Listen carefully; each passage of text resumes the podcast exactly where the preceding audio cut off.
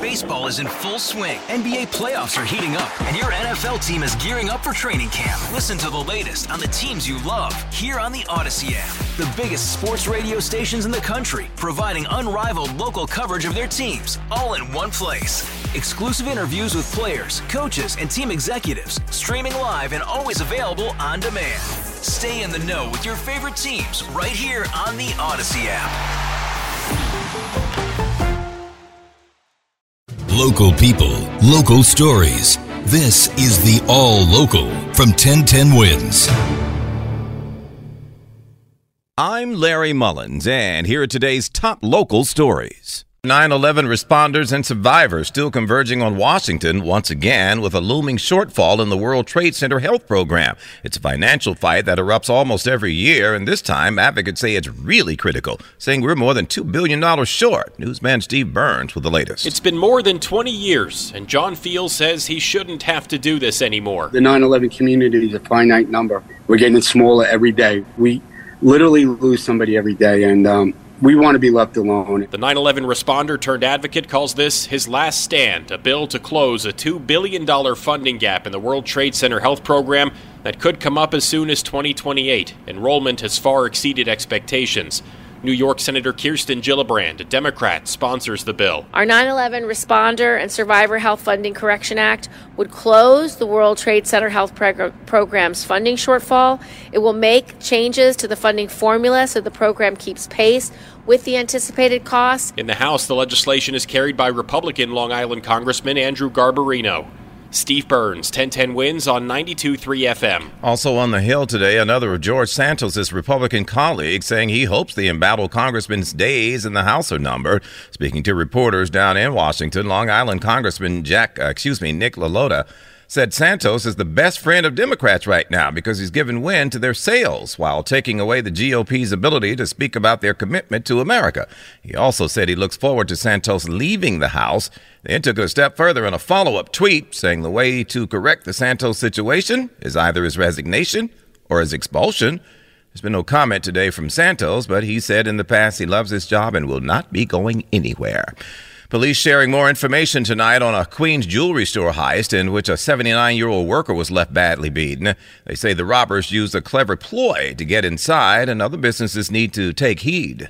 It was a carefully planned heist. A male dressed as an Amazon employee left a package at the door which was locked. Chief of Detectives James Essig saying the owner's mother waited until the worker left to get the package, and then two men pounced. They hit her and dragged her around the store as they smashed jewelry cases and stole more than a million dollars in merchandise. Chief of Department Jeff Maddrey says We're seeing this being used too much as a ruse to enter into businesses and to victimize our businesses. The police department is making officers available for any business that wants a free security survey. In Flushing, Juliet Papa 1010 wins on 92.3 FM. That's pretty sad. And even sadder still, a Queens man under arrest on animal cruelty charges and the alleged beating death of his own puppy. Queens DA Melinda Katz says Paul Verright had uh, brought Epsy, that's the name of the Boston Terrier, to the vet several times over a three month period last year. says each time for treatment of a different injury. And by the final visit, Epsy was so badly injured and suffering the vet decided the best course of action was to put her down.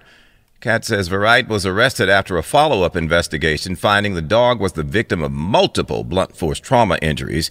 If convicted, he could get as much as two years behind bars. A city council committee taking a closer look at the air quality for folks who live at city housing authority properties and ways to improve it. NYCHA's chief compliance officer Brad Greenberg read a long statement explaining what the agency is doing to combat problems like mold. Over the past two years, we replaced 6,188 roof fans across the authority.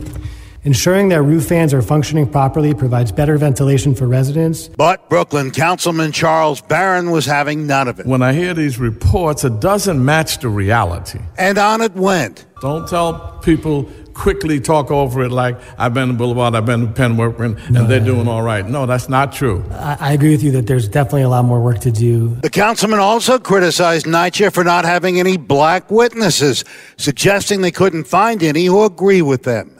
Roger Stern, 1010 wins on 92.3 FM. Also tonight, a $2,500 reward now offered for information leading to the arrest of the suspects behind the beating of a grocery store cashier over the weekend in, in the uh, in the Bronx. The head of the group Collective Action to Protect Our Stores, which represents about 5,000 small businesses, says he's putting up the cash and hopes somebody who knows something will come forward, adding, Too many workers like this brave cashier have been attacked, and enough is enough. The incident happened at the Food Universe on East 194th in Fordham Manor. Police say two people repeatedly beat and pulled the cashier's hair before making a run for it. There's been no word yet on a motive. Thanks for listening to the All Local from 1010 Wins. And for the latest news, traffic, and weather, tune to 1010 Wins, visit 1010wins.com, or download the Odyssey app to take us wherever you go. All star closer, Kenley Jansen, we have a question. What's the best podcast of all time?